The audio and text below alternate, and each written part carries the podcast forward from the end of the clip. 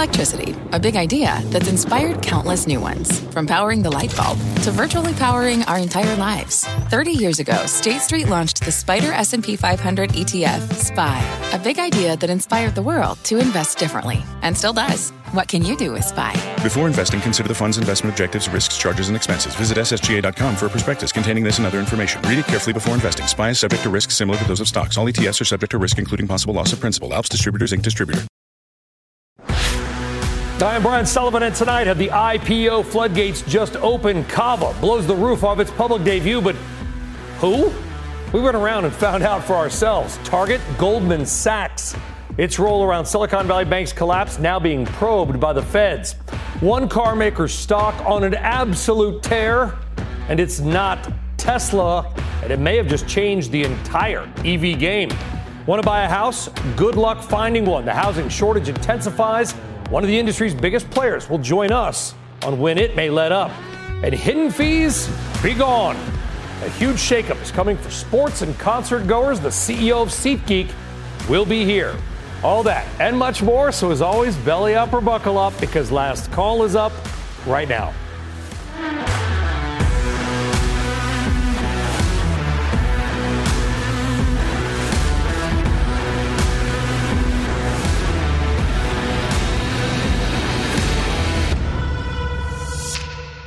Well, good evening here. Good afternoon out west. We're going to get to all those stories, of course, over the hour. But first up on last call, the unstoppable recent rally. Not even a hawkish sounding Fed can derail the bulls' momentum, at least for now. The Dow locking up a fresh closing high for the year. The S&P 500 above 4,400. The Nasdaq at 14-month highs. Virtually every sector is riding the wave. Not just tech. You got manufacturing. You got some energy. You name it. And why not? There are a lot of good signals to point to. Inflation does appear to be cooling off. Retail sales, they were strong last month. Consumer spending even on big ticket items. Jobs, they're plentiful. You want a job? You probably got one. And energy costs have come down. So you can't blame investors for feeling pretty optimistic about things. Just think about where we were in the early part of this year. Many strategists were predicting the S&P 500 would end the year between 3,900 or 4,000. Now, some of those have had to raise their forecasts. The average, though, still below where we are trading. The year was kind of supposed to be a mess, but it's not, at least so far. So, how many got so, so much so wrong, and where do we go from here after this blazing hot summer start? Joining us now with some further insight, seasoned investor and founder of Tasty Trade, Tom Sosnoff. Tom, to what do you attribute or ascribe this nice little rally that was tasty rally that we are in? I love when you guys call me up to to to spoil the party. I'm the Thanks. fun vacuum, as they say. Tom Sosnoff, um, appreciate it. Good night. I'm kidding.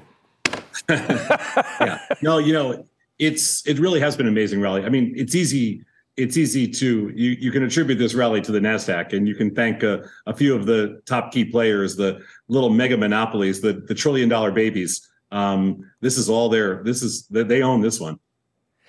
You know, and we, we, we put out some of the, the macroeconomic things out there about inflation rolling over, retail sales strong, sure. and that's all that's all that's all nice. I would consider that sprinkles. I think the actual cake here, again, you're closer to it than I am you got these CTAs. They were, you know, sort of waiting for this from a technical basis. You got a lot of hedge funds that were long short. Maybe they were off sides a bit. There's still some pent up money on the sideline. It almost feels like some technicals are kind of kicking in. Yeah, I mean, all, all the above, of course. But I, I think don't have to, I wouldn't be worried too much about inflation here. I'd be much more worried if you want to be nervous about something. I'd be nervous about complacency you know, Brian, I, am an option trader, and and we kind of specialize in option analytics. And for the first time in a long time, you know, we look at pricing skew and the perception of risk, velocity of risk.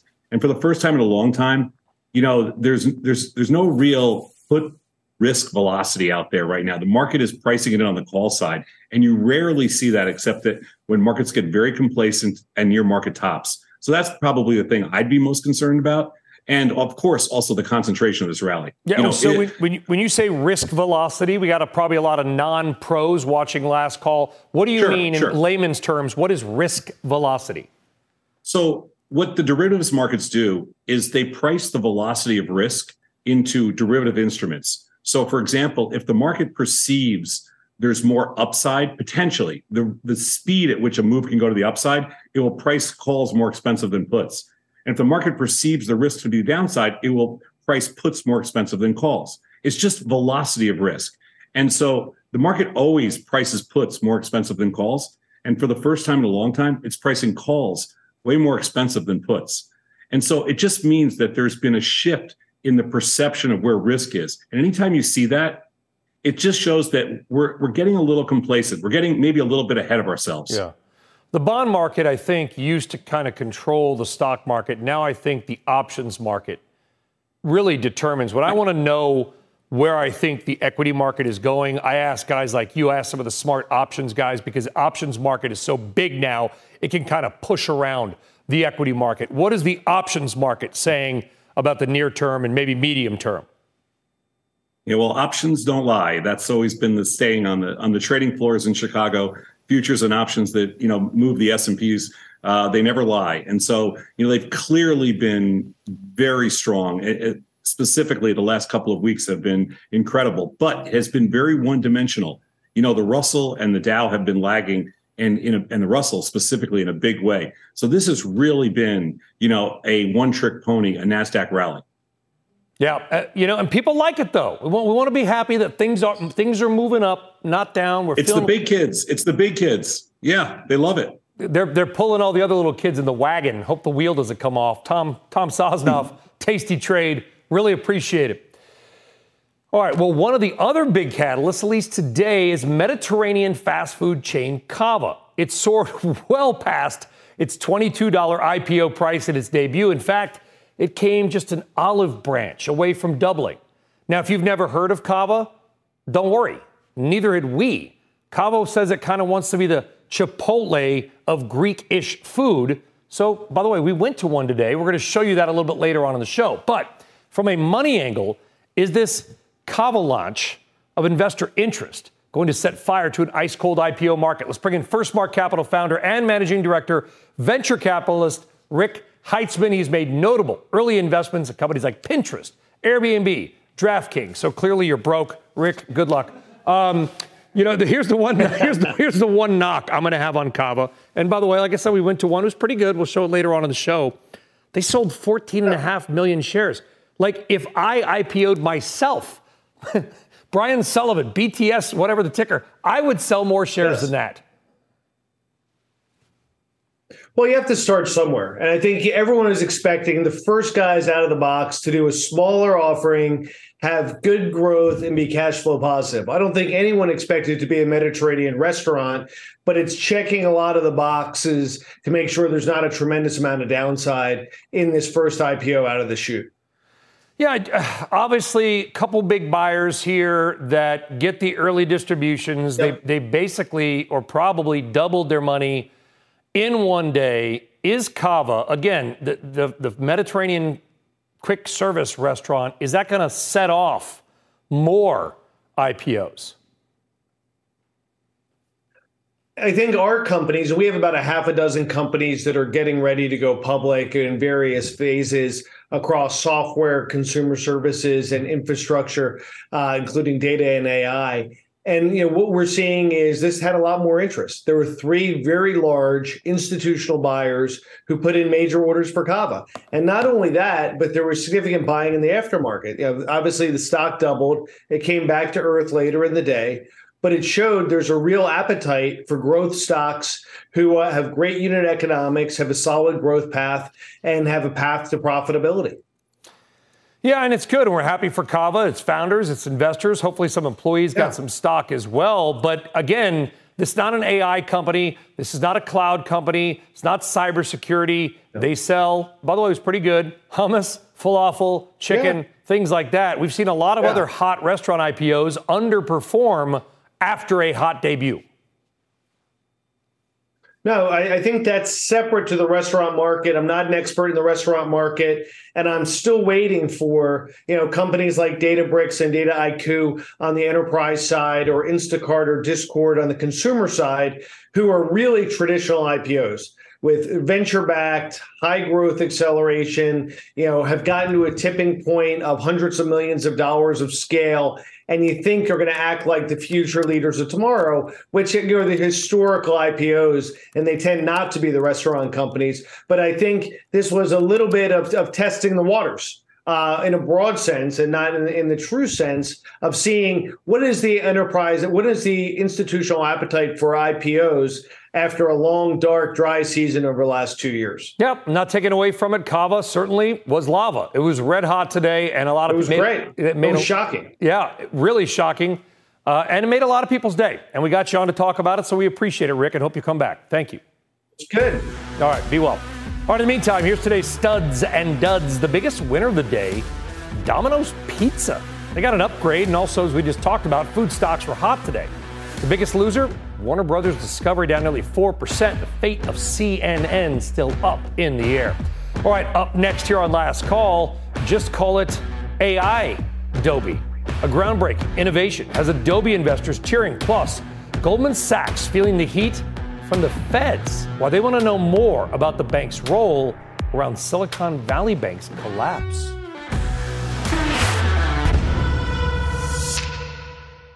At the UPS store, we know things can get busy this upcoming holiday. You can count on us to be open and ready to help with any packing and shipping or anything else you might need. Is there anything you can't do? Um, actually, I don't have a good singing voice. the UPS. Nope. But our certified packing experts can pack and ship just about anything. At least that's good. The UPS store. Be unstoppable. Most locations are independently owned. Product services, pricing, and hours of operation may vary. See Center for details. Come in today to get your holiday goodies there on time. This podcast is supported by FedEx. Dear small and medium businesses, no one wants happy customers more than you do. So you need a business partner just like you. Like FedEx, who understands your passion for serving your customers because they have the same commitment towards you. That's why FedEx offers you picture proof of delivery, packageless and paperless returns, as well as weekend home delivery to 98% of the U.S. on Saturday and 50% on Sunday. See the FedEx service guide for delivery information. What's more, FedEx Ground is faster to more locations than UPS Ground. Trust FedEx for timely deliveries. See what FedEx can do for your business. Absolutely, positively FedEx.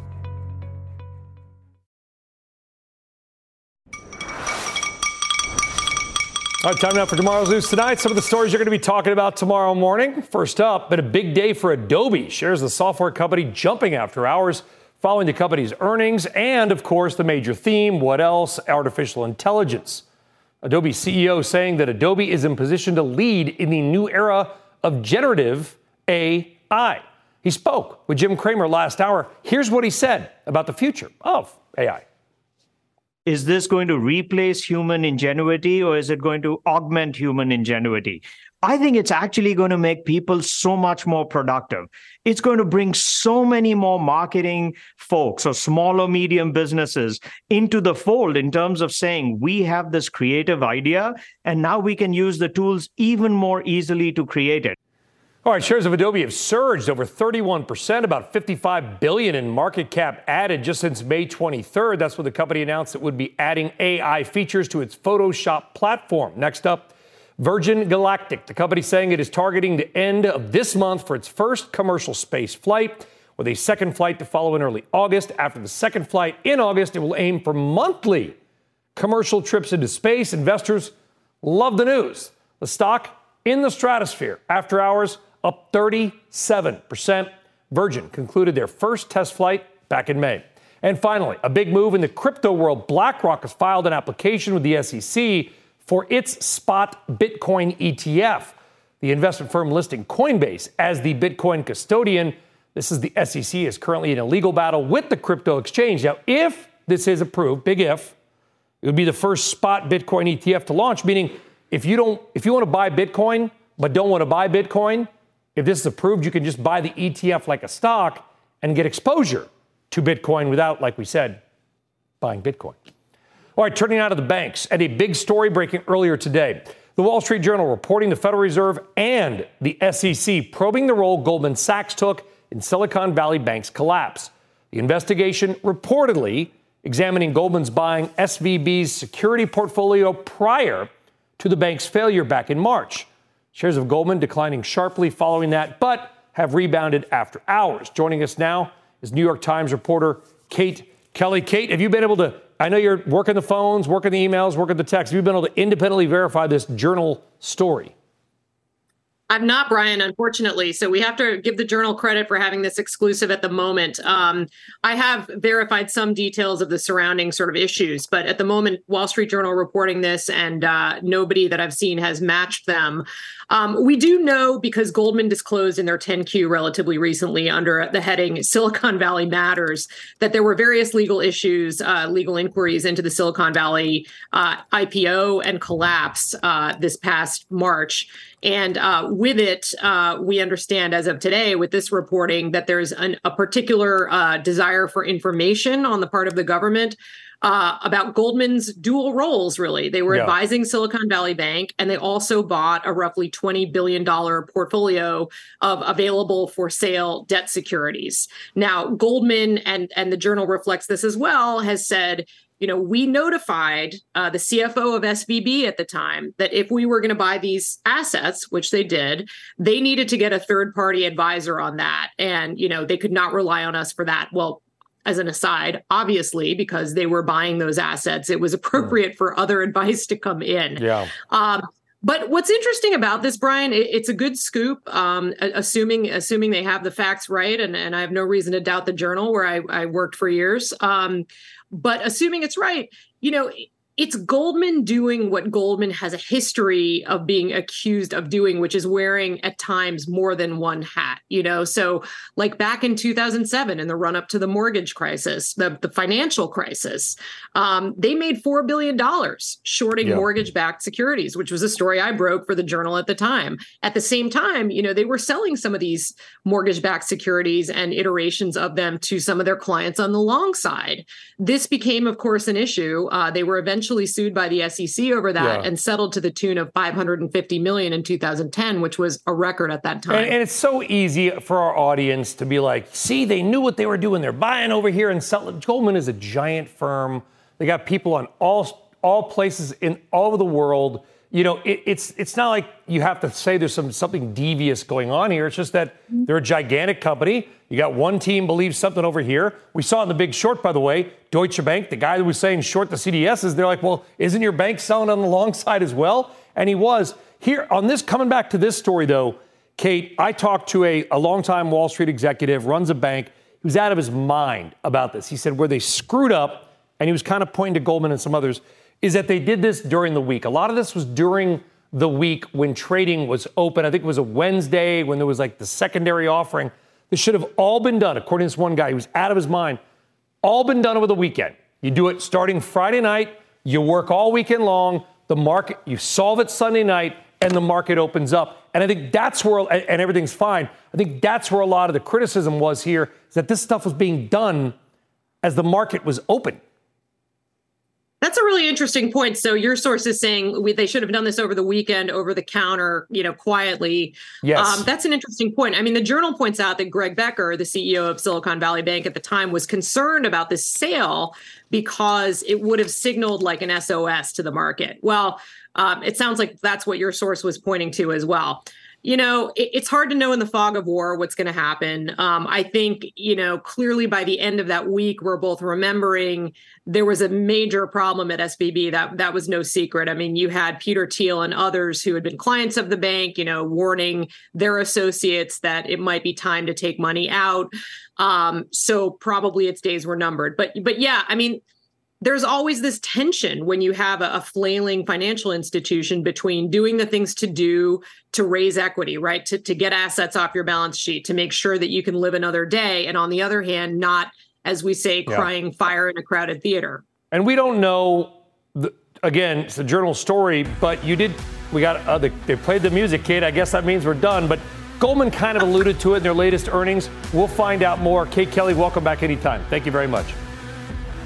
Even folks, even I get the hook, and I host the show. All right, on deck. Look at that. That's me. As Cava rocked its IPO, we wanted to see what all the fuss and falafel was about. So I went to a Cava today. We're going to show you what we found coming up. Plus, the auto stock on an incredible tear, and no, it is not Tesla. It may have changed the entire EV game as you know it, and we'll tell you about it coming up. At the UPS store, we know things can get busy this upcoming holiday. You can count on us to be open and ready to help with any packing and shipping or anything else you might need. Is there anything you can't do? Um, actually, I don't have a good singing voice. the UPS. Nope. But our certified packing experts can pack and ship just about anything.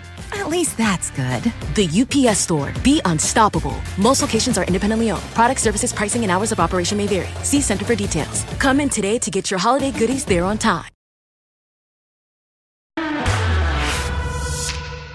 All right, welcome back to Last Call. Hope you had a great day. We're going to tell you now about an automaker on a tear, and it's not named Tesla. Today, Toyota hit a new 52 week high. Stock is on track to have its best week since, get this, April of 2009. Now, unless it tanks tomorrow, Toyota could just have its third ever double digit weekly gain in more than 20 years. Wow. Now, this week, Toyota outlined plans for a new generation of electric cars. And while many other automakers are crowing about 300 or 400 mile range, Toyota says, hold my beer, and says that in a few years, its cars could get more than 600 miles on a fast charge. Now, that got our interest. Toyota also is working on so called solid state batteries, like other people are, by the way, that in a few years could be another dagger in the heart of the piston engine. It's a big deal for Toyota. Till now, the automaker mostly had a hybrid strategy, kind of the opposite of what a lot of Detroit is doing, which is focusing more, especially GM, on more all electric and more expensive cars. So is Toyota's long term EV strategy going to pay off? And more, could that new technology leave Tesla and much of Detroit, maybe, in the dust? Let's talk about it with Road and Track editor in chief, Mike Guy, and auto expert and car coach, Lauren Fix. Mike and Lauren, thank you for joining us. Mike, I don't know if you follow me on Twitter. I tweet about EVs all the time. I'm driving one right now. People are like, you hate EVs. No, I don't. I do not. Ha- I'm driving one. I don't hate them. What I'm saying is, I don't want to go 280 miles for $85,000. How significant could this Toyota development be? Because they've been kind of under the radar on the EV world. I'm driving a, a, an EV right now too, and I'm experiencing all of uh, all of the wonder of EVs as well as the frustrations of it. And I got to say, like, I look at that number, and I wonder how much veracity. It seems a little bit pie in the sky to me. Like, in Plus the same 600 way miles, you mean? 600 miles. Like right now, mm, I mean, Lucid comes relatively close according to their claims. People are claiming to get a lot of a lot out of the chemistry, but fact of the matter is, like, if, whenever I hear somebody talking about solid state batteries, especially a car maker, I, I, I, I hesitate for a second because it's sort of become a bit of a shorthand for we don't know what the heck is going to be happening in 10 years. And solid state is all right, what, let's try and explain solid state. How are we going to get to the place where we can have that kind of energy density? Nobody actually knows. It's actually, I got to take a relatively contrarian position to the stock market today and say this might be a bit of a step back for Toyota because I think their, their hmm. strength than the fact that they've gone so far on this hybrid platform. I mean, they own it. They built it in 97, brought it to the market with a Prius. And, you know, it's the first time since World War II or oh, yeah, I get it. It's a hard, confusing time. Since OEMs, since manufacturers don't know what they're going to be yeah. building in 10 years. I, I Lauren, any- I've got, uh, you know, listen, you know, I've got friends that got a little extra cash. I live in a liberal area. Right. Yeah. Everybody I know has got an EV. Yeah. I know a lot of guys that have given them back. Well, I know a lot of guys that have given them back you know, for, they love the they love the acceleration, but they're like, ah, you don't got to get a Tahoe. I've never met anybody. Yeah. I've never met anybody who's given back a Prius. Everybody I know with a Prius loves it. There's there's right. an because of the fact that you get the go hybrid. ahead, and then Mike, I want to get your comment. Yeah. Yeah, because once you have the hybrid technology, you get the phenomenal fuel economy 52, 54 miles to the gallon. You can get a plug in Prius if you want and still get that additional drive on electricity if you want and great fuel economy. Right now, gas prices are not through the roof like they were. They could go back, but there are a lot of people that got electric vehicles, and it's not the vehicles. The vehicles are great. It's the charging infrastructure which is the problem. I just turned in an electric vehicle, and I, everywhere I went to charge, there was either someone there who'd basically left their car and gone, or the fact that it, you know, it wasn't working. So this is a problem unless you charge at home. And yeah, I have a home charger like many people that do in our industry. But the fact is, I like the hybrid technology, mm. and Toyota's really come up with some interesting mixes of plug-in, electric that they're offering or they're going to offer. We drove the BZ concepts, and we've seen that what they've got coming. But in addition to that, they still offer gas. They still offer other vehicles, but they're planning on doing hydrogen as well. So having a broad range of options for customers depending upon where you live makes sense. Where I live, there's no infrastructure. There's no fast charging at all. There is so there, there is outside of my garage, and today I charged for 45 minutes and it added 13 miles. I got 4.5 kilowatt hour. Now it was one of these charge point long term things, but I was like, yeah, womp womp. Yeah. You know, here's my here's my here's my issue. Here's my issue, Mike, is that people are saying oh, you don't like this, you don't like that. You know what I like? I like Detroit. I like my friends who live in Detroit. I like my friends whose dad worked on the line for Ford and GM. And I worry about Detroit. I worry about some of these all in strategies where if, if I'm presenting you a product that's $80,000 that goes 150 miles towing a jet ski, okay, and Toyota's coming out with a Tundra instead that'll go 500 miles on a tank of gas, you stop for seven minutes to go to the bathroom. I worry about Detroit. I'm not worried about EVs, I'm worried about jobs. I, I I'm with you right. uh, to a degree. I, I, I think Jim Farley's a smart dude at Ford. Um, They're doing I, it differently than GM, right? They're doing a little, maybe a little smarter, like a bolt-on EV strategy, not not maybe all in. Yeah, and they, they were the first to approach Elon uh, and actually secure a deal for that for his infrastructure, which is, I mean, the Tesla supercharger network is the value of Tesla in my mind, despite what they're pulling off for sales right now. But uh, the end of the day, like Toyota, uh, Ford, GM, there's smart. There's a lot of smart people there. I think Toyota particularly is really smart. What I'm seeing with Toyota right now, today, with this, with a stock move today, and with this these bold claims about solid state technology, you know, they've been making these claims for years. It was 2021, 2022, now it's 2028. Right.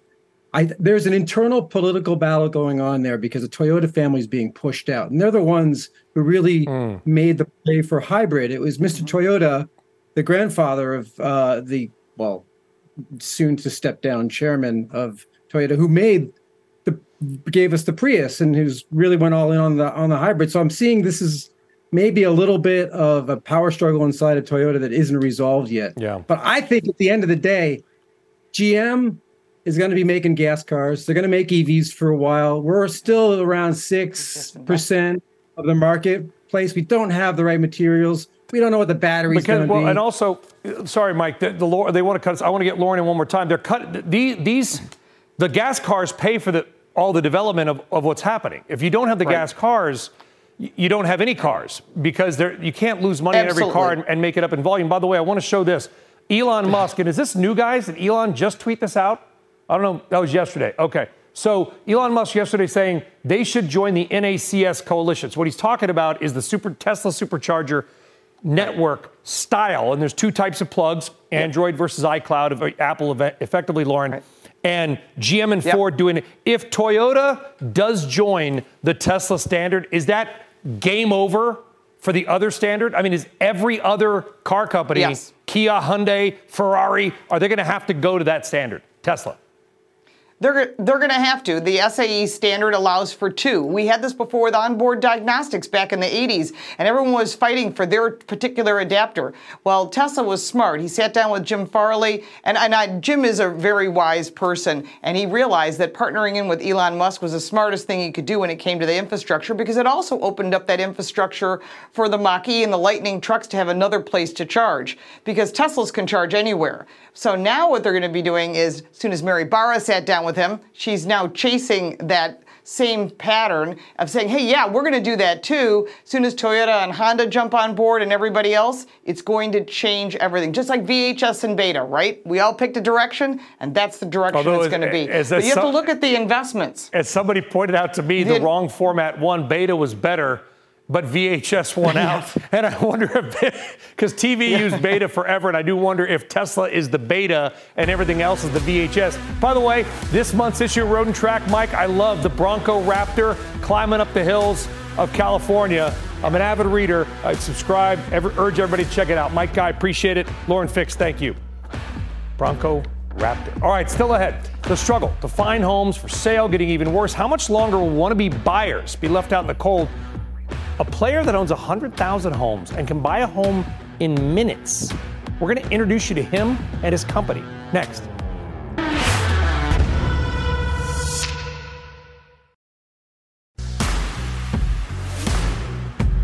All right, time now for the last call watch list. The most remarkable stocks on our radar today. Look at Microsoft, all-time high close. Executives now say they're expecting 10 billion in annual AI revenue. Been a long road back since November of 21, but Microsoft reaching new heights once again, closing at $348 a share. Another stock and sector we're looking at the cruise lines. Yeah, cruise ships. Carnival, Royal Caribbean, Norwegian, those stocks on a tear this year. Carnival, it's doubled. Royal Caribbean, almost. Norwegian, up 60%. The cruise line industry is the last to recover from the pandemic, and these stocks are roaring back in a big way. But I will say, still below the pre pandemic highs. And finally, Miami based homebuilder Lennar hitting an all time high today. The rally underway during our show yesterday after Lennar's strong earnings. They delivered, sold 1,000 more homes than was predicted, with a large portion of the housing market locked in at extremely low rates. The appetite for selling existing homes is very, very low. The bottom line is this in America we need more homes. In fact, the housing market is very tight right now, maybe the tightest anyone has ever seen. There are nearly 40% fewer homes for sale than were pre pandemic. People are not just interested in selling because they don't want to give up their low rate mortgage. There's also been a home building slump that lasted more than a decade. While the stock of housing is low, housing stocks are not. See what we did there? One big ETF making investors nearly 30% this year. So, where exactly is housing headed? Joining us now is founder and CEO of real estate investment firm Pretium Partners, Don Mullen. They own more than 100,000 homes around America and can buy a home in less than an hour. We met in Milken. Thanks for schlepping out here to New Jersey, Don. We appreciate it.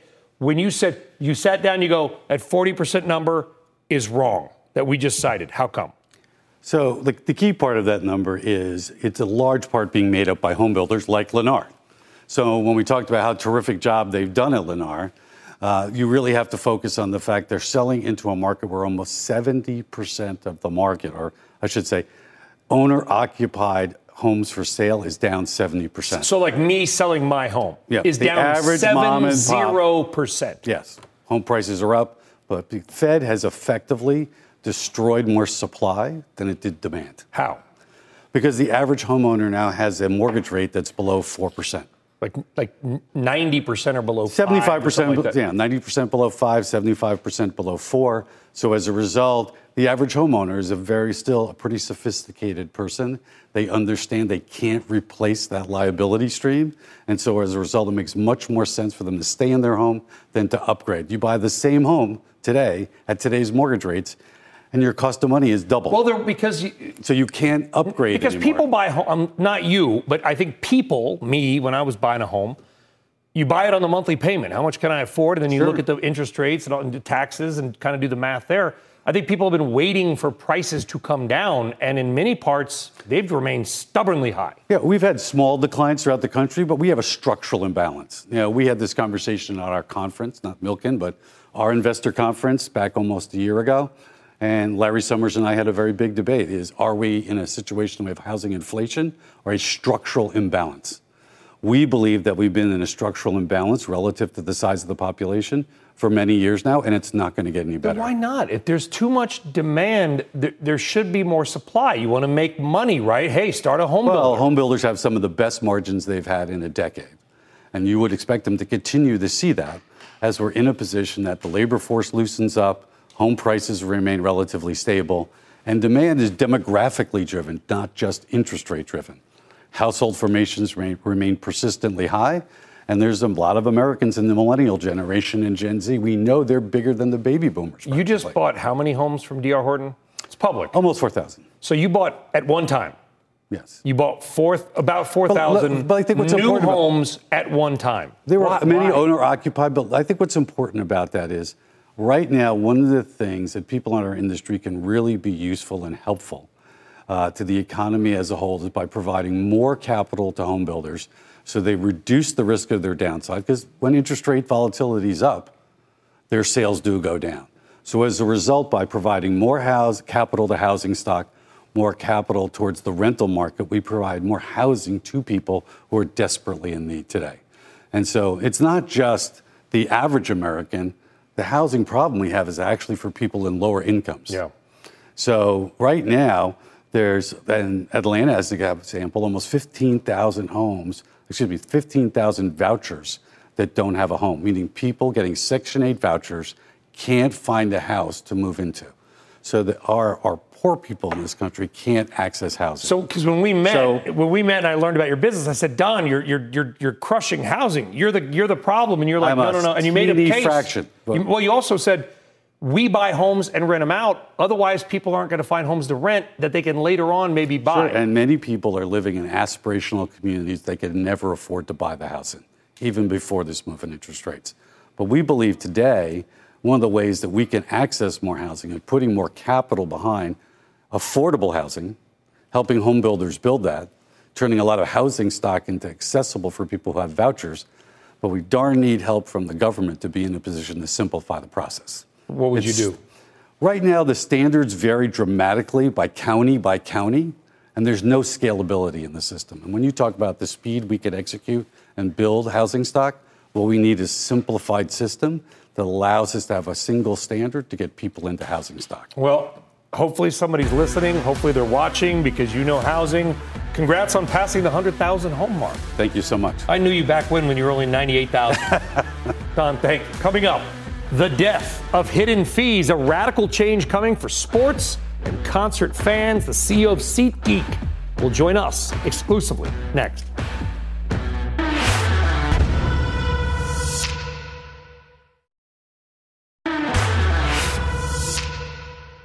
All right, if you bought a concert or a sports ticket or anything recently, you go online, you select your seat, you go to the checkout, and then you get surprised by hidden fees. It's not fun and it's expensive. Well, those days should soon be over.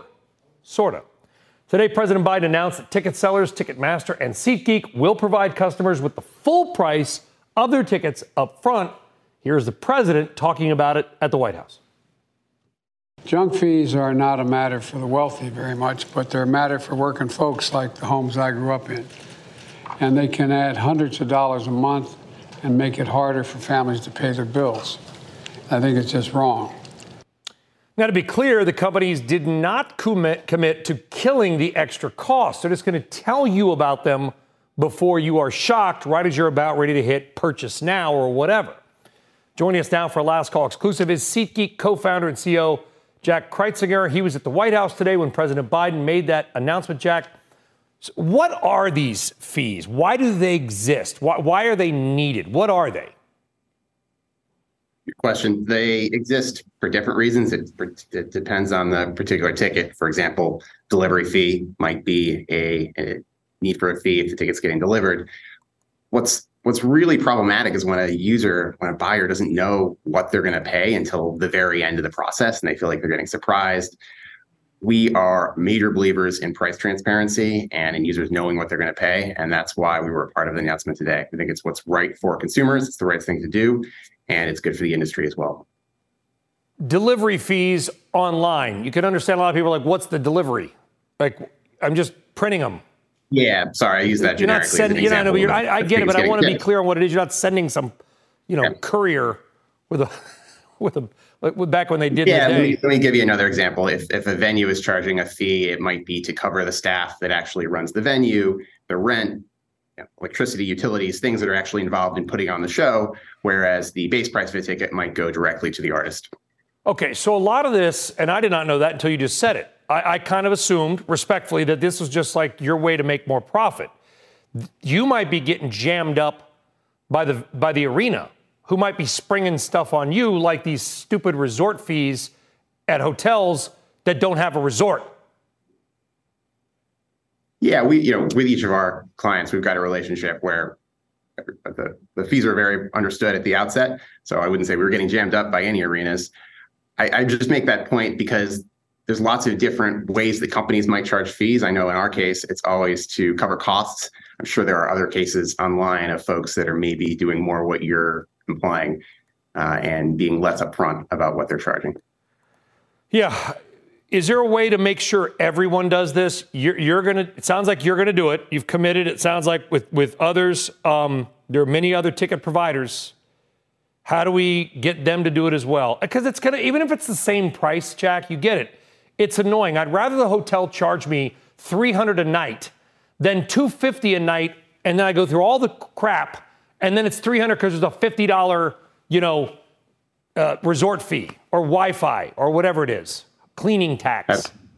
It's a million dollar question. And the thing I'm really worried about is a situation where a few companies are transparent and they do the right thing and they allow fans to see everything all in, but others don't. And unfortunately, that can be rewarded because the reason that people do this is it works often. Mm. And you have this risk of a race to the bottom. So, what, what we're focused on is doing what's right for consumers, but making sure that the entire industry does that and that everyone steps up versus companies that are actually doing what's yep. best for fans being punished for doing that. Quickly, Cava IPO, Mediterranean food it doubled today. You've talked about going public a few times. Does it? Are you going to go public now that you see how hot Cava is? Can't comment on that, but I order Cava for lunch all the time. I'm a big fan. There you go. Big, big fan of Cava. Maybe a big fan of Cava stock. We'll see if you're a big fan of the IPO market someday. Jack, we appreciate it. Jack Groetzinger, thank you. Thanks for having me. All right, speaking of, Cava shares were the hottest thing in the market today, but the food, even hotter. I went to one today. I ordered basically the spiciest thing they had. You're going to see it coming up. Plus, the best states to do business in America, CNBC's new rankings set to kick off next.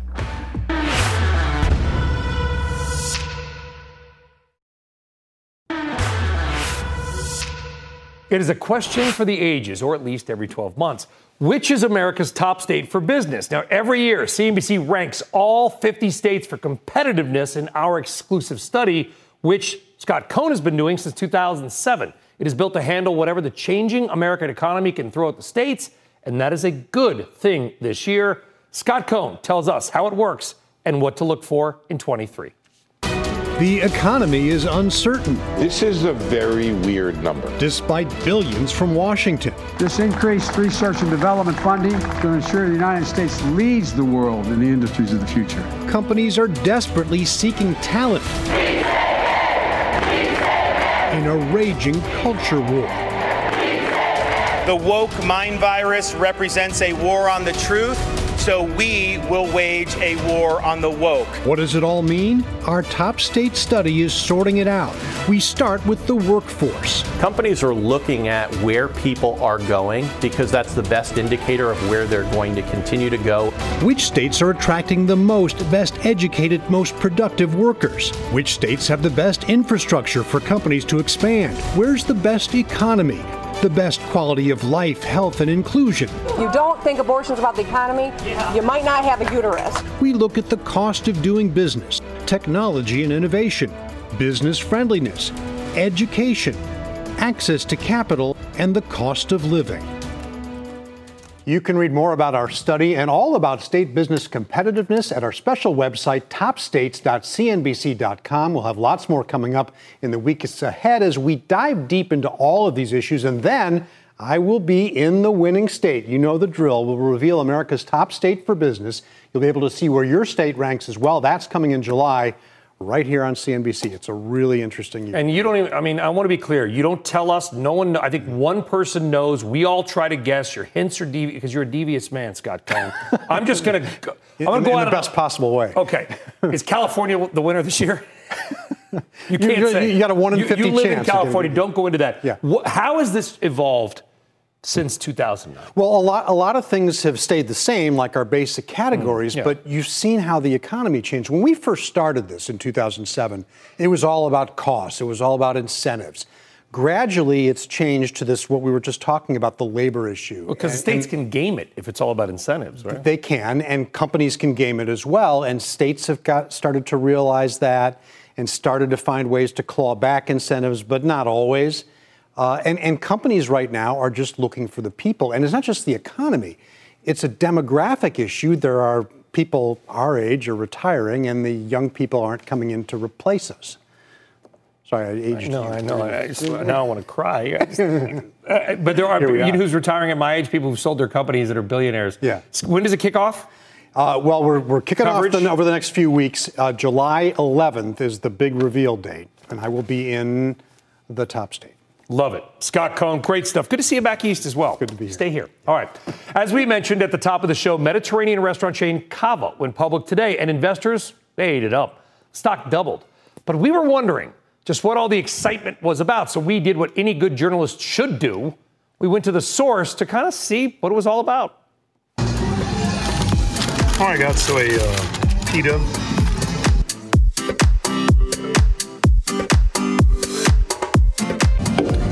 Good. Cava, I gotta say, delivered on the um, delivered. It's good. All right, so there was a Cava. I, I never been in one, never heard of it actually. It used to be called Zoe's Mediterranean Kitchen. Checked it out, went in. The place is clean, nice. Not an advertisement when the stock doubles and they're calling themselves the Chipotle of Mediterranean. I wanted to see what it was all about. So I went in, you pick either a bowl or like the pita. There it is. Yeah, I got gigantic mitts. I'm sorry. And then, you know, I did super spicy chicken, got a little on my cheek. Sorry about that. I know. Um, gave one bite, two bites, by the way, to my producer, Max Myers, who couldn't handle the spice. He was like, oh, my, and he's bald, so his head was all sweaty. It wasn't even that spicy, Max. Was- anyway, Cava, food, I have to say, two thumbs up. All right. Or I'll rank it like Portnoy. All right, before we go, a more important announcement. The team last call has a new member. Our already missing booking producer, Danielle Taskett Taylor, husband John, they brought that beautiful baby boy into the world. Reese John Taylor, born at 820 Eastern on Wednesday, 7 pounds, 13 ounces, 19 and a half inches. The best part, everyone is healthy and doing great. And get this, baby Reese joins his four other siblings. Danielle, John, they now have five kids. Good luck. We love you. Congratulations. Beautiful family. Amazing. I'm going to tear up, but I'm just going to blame the spicy Cava like Max's head. Thanks for watching. We'll see you tomorrow. Shark Tank is next. This podcast is supported by FedEx. Dear small and medium businesses, no one wants happy customers more than you do. So you need a business partner just like you. Like FedEx, who understands your passion for serving your customers because they have the same commitment towards you. That's why FedEx offers you picture proof of delivery, packageless and paperless returns, as well as weekend home delivery to 98% of the U.S. on Saturday and 50% on Sunday. See the FedEx service guide for delivery information. What's more, FedEx Ground is faster to more locations than UPS Ground. Trust FedEx for timely deliveries. See what FedEx can do for your business. Absolutely, positively FedEx.